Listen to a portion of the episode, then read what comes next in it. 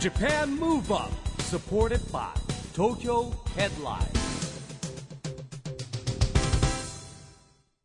こんばんは日本元気にプロデューサーの市木浩司ですナビゲーターのちぐさです。東京 FM ジャパンムーブアップこの番組は日本を元気にしようという東京ムーブアッププロジェクトと連携してラジオでも日本を元気にしようというプログラムです、はい、また都市型メディア東京ヘッドラインとも連動して、いろいろな角度から日本を盛り上げていきます。一木さん、はい我々は今年ついにジム仲間になったんですよ。そうねでも僕ねかなり長い間休んでて休んでますけどね。逆にちぐさがデビュちーょっしとて追でいす抜ねきましたよ、多分。デビューもう毎して週行ってるもん、ちゃんといや。びっくりしたあの珍しく続いてるなっていうそうなんですよ。話を聞いております初めてぐらいの勢いで続いておりますんで、まああのちょ体っとずつですけどね。キレキレですか体 もキレキレまではまだちょっと遠いですけれども、まあ最初の一歩は確実に踏み出せたかなるなほどという感はありますよ。 はい一木さんも早く戻ってきてください。戻りたいですね早ちくょっねと上から待ってますよって言っときます。あ、わかりましたはよろしくお願いします 今日のゲストの方はですね、もう別次元のプロのアスリートの方でいらっしゃいます。バキバキでいらっしゃいますよ。今日のゲスト K1 ファイターの郡司泰斗選手です。はい、郡司選手はですね、東京都板橋区出身の22歳。12月4日の K1 大阪大会でですね、見事 K1 フェザー級王座を獲得したんですよ。はい、すごいですよね。いろんなお話伺っていきましょう。この後は郡司泰斗選手の登場です。ジャパンムーブアップサポーテッドバイ東京ヘッドライン。この番組は東京ヘッドラインの提供でお送りします。 Japan Move Up それでは今夜のゲスト K1 フェザー級チャンピオンの郡司泰斗選手です。こんばんは。こんばんは。お願いします。こんばんはよはじろしくお願いしめましてよまろす。しくお願いいたします、番組には初登場でいらっしゃいます一木さんも初めて僕もだからそうですね、リング上では見てますけど、そうこでうすよね対面で話すの初めてですね。あそうなんですね、はい一応あの毎回番組にはチャンピオンをお呼びしてチャいるとンピオンにないうるとすごいあの贅沢なねことさせていただいてますがえー改めて王座獲得郡司選手おめでとうございまありがすとうございます。おめでとうございます、えー王者の椿原達也選手を破って見事フェザー級王者になられたということですがこの時の試合は市木さんは、はい一応あの見てました、あご覧になってたんですすね、い、かがでしたか熱気とか会場の雰囲気ははいいやもう会場は常に熱気があるんですけどもなんかこうねいつも感じるんですけどこのリングの上のこうやっぱり研ぎ澄まされたこう選手とね今日会うとなんかやっぱりこう物静かな選手の ねギャップ感っていうの毎が回ね選手の方に毎回感感じじるんですよねますよねやっぱリングの上やはっぱリングに上が別るとこう変わるわけですよねつってもちろんそうなんでしょうけどね戦いだから郡司選手はスイッチ型ですか僕はそうですね。スイッチ型ってかもう、その、入場する前からスイッチ入れてう、ん短期集中型じゃないですけど、えーその、すごい、そこに集中しますね。すごうく。ん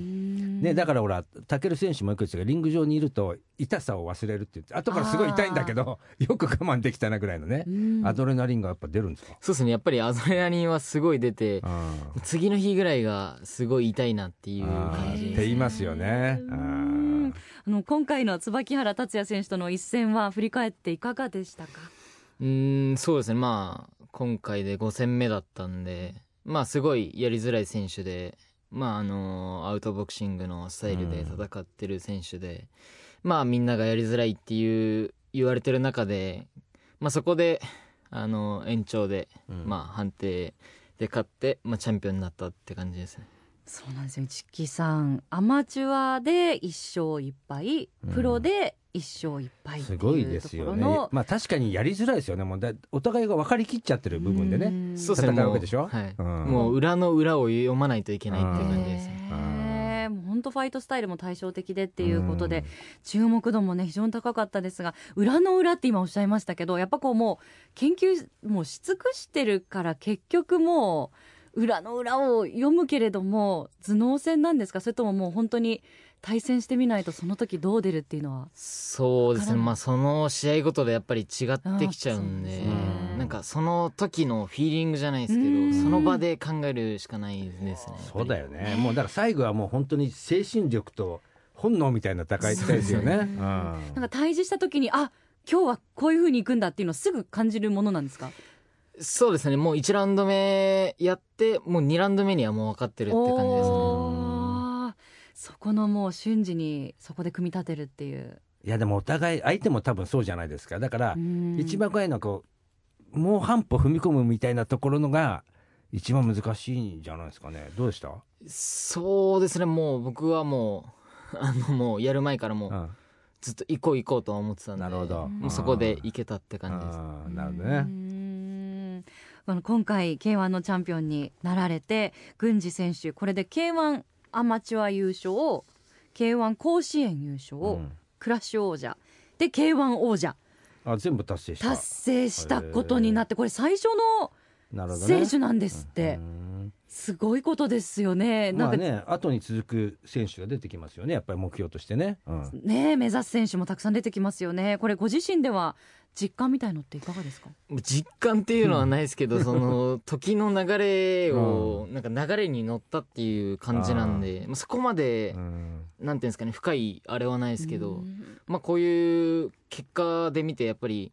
なんかすごい良かったかなっていうのは最初の選手になれて良かったなと思ってますいや本当そうですよねやっぱ目指す人たちが増えると思いますよ、うん、あのもう結構意識は特にじゃあされてなかったんですね。もう全部タイトル取ろうとか。まあ一応そのタイトル絡んだ試合は全部取ろうと思ってたんで、うんまあそこで結果が出て良かったかなっていうのはありますそうかもう常にやっぱり目指しているからこそこういう偉業が達成できるっていうことですよね。あの郡司選手は格闘技始めたきっかけは何だったんですか。僕が始めたのは5歳ぐらいなんで5歳5歳で始めてえーでもそれ始める始めてやっていくうちになんかそのスポーツとしての魅力みたいのをどんどん見出されたんです。そうですねその格闘技の魅力を感じて、まあその時に k 1もちょうどやってて小学生ぐらいで、いうんまあ、そこで本格的に目指そうかなっていうのは思いました、うーんインスタ拝見するとあの本当にお仕事中のかっこいい姿もたくさん載ってるんですけれどもプライベートの写真もたまに載せてくださってて赤ちゃんが写ってる写真なんねか可ほ愛らのしい、ぼのして素うん敵ですね今お子さんはおいくつでいらっしゃるんですか今は来月で1歳ですねあ1歳ー歩き出しましたかも歩きはまだしてないですけどなるほどねまうんあ立てるぐらいまではなりました、一番今でも手がかかる 大変な時ですよねそうですういやでもね違うこれからね僕はほらああのもっとかね3人子供いましたから歩き出した方のがあ大そっ変でかすよ目が離せない目ですもんね離せなくなっちゃうからで確かに何でも子供ってほら口に入れて確かめるとこあるんですよね傾向としてうんこうするとねなんかねあのちゃんと物を整理してないとお母さんに怒られます よお家は片付いてる方ですかまあ子供が結構荒らす感じなんでそれを片付けるって いう作業が多いです片付けるっていううんあの何年か前に郡司選手がご自身がちっちゃかった時うんのお写真を上げてらっしゃったと思うんですけどああありましたねはいはいね えちょっと似てますよねやっぱり似てますかねご自身が赤ちゃんの時の写真とへ今の息子さんの写真言われますか今どっちに結構息子はすごい似てるって言わうれーますねん周りか面影らはありまーすよね DNA が強いんですねじゃあねもう多分強いかもしれなういですねーんねより愛しく感じますよね、きっとねどんな子に育ってほしいとか格闘家にさせたいとかありますかうーんそこまで格闘技格闘家とかは考えてないですけどまあそのなんていうんですかね強くいてほしいなっていうのはありますねやっぱうーり んまあねこれから難しい時代ですからね子供たちもねうね、んでも息子さんもうちょっと大きくなったらきっとパパがどういうお仕事してるとかパパが今うんね、戦ってるとか勝ったとかそういうのもそうね分かるようになだってか応らそう援いう意して味くでれますはよね。お父さん大変ですよねちゃんと分かるようになるまで頑張るっていうね あーまあ若いから全然大丈夫だと思いますけど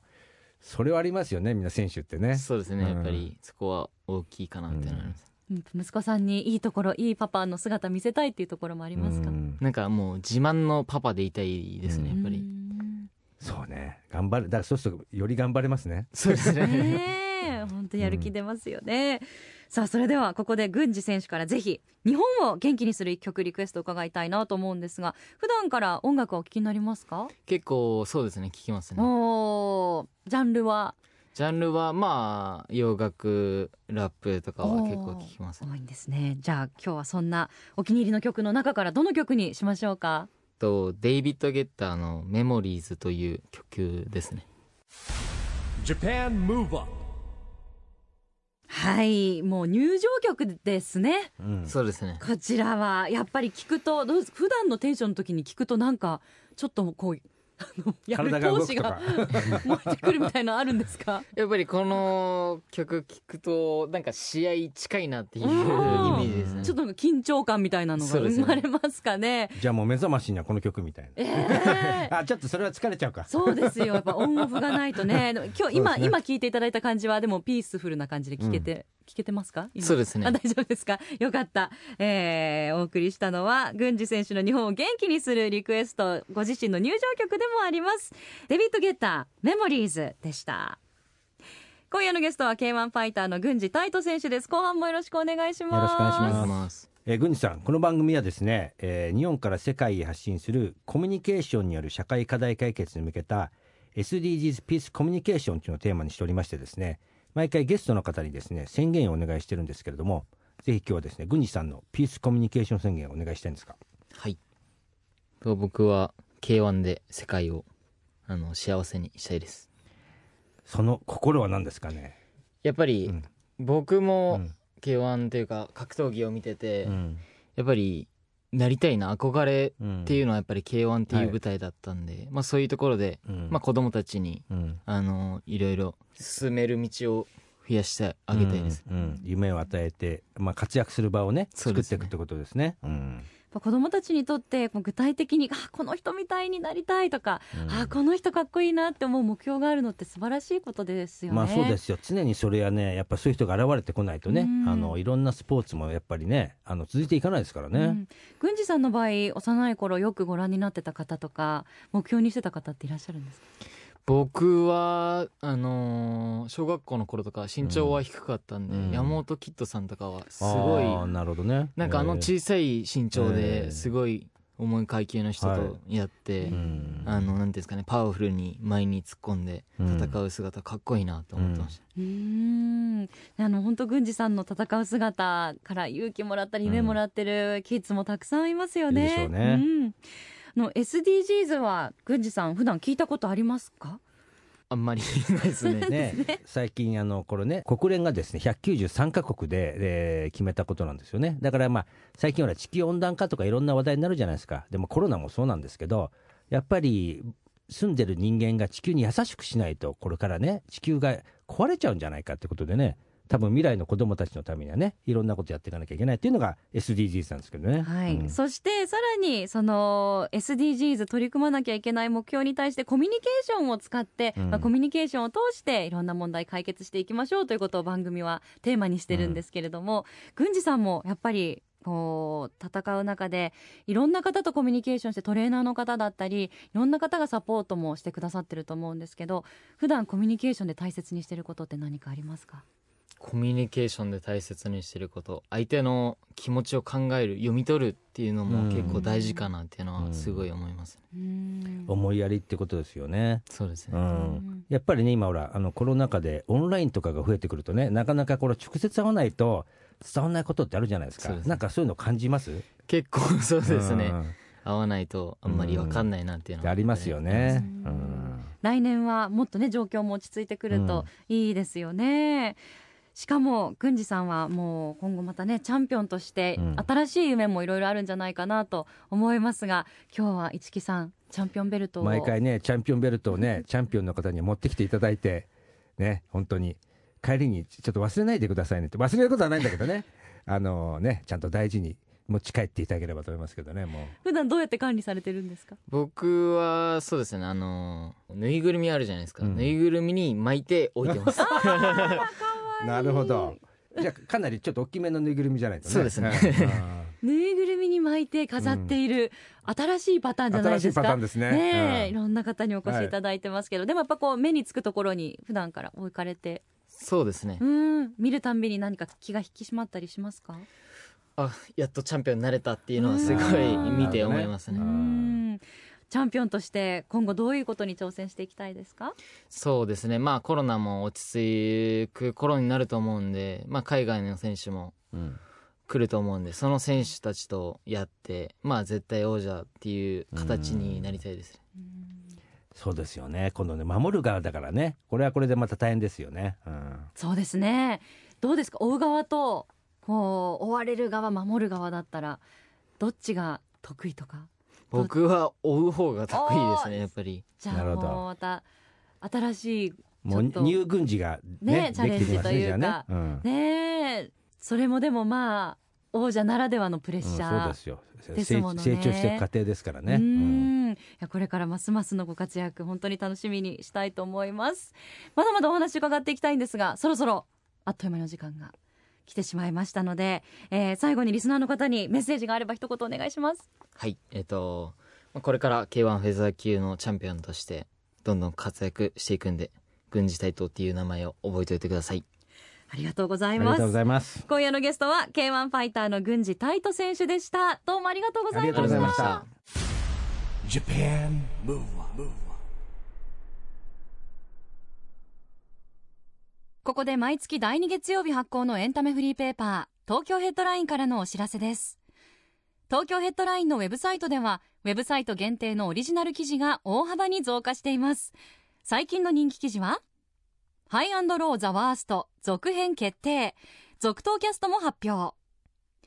トラビスジャパンの松田元太、大御所の玉木宏に服、渡部篤郎にご飯をねだる。永瀬廉人生初の東京タワーにドキドキ見ちゃいけないものを見てるようなジェネレーションズの白浜アラン関口メンディー中塚裕太が子供たちにダンスのプレゼントクリスマスにはチャリティーライブもなどがよく読まれていましたその他にもたくさんの記事が毎日更新されていますのでぜひ東京ヘッドラインウェブをチェックしてくださいね Japan Move Up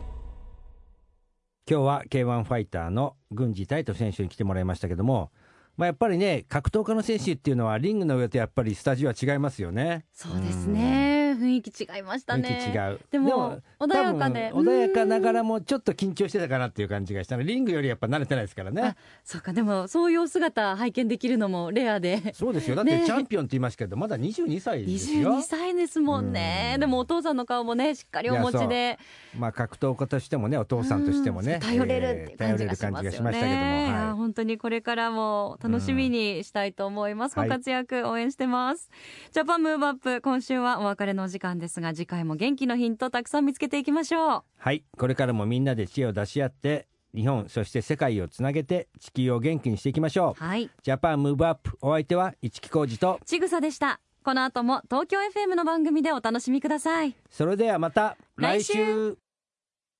ジャパンムーブアップサポーテッドバイ東京ヘッドラインこの番組は東京ヘッドラインの提供でお送りしました。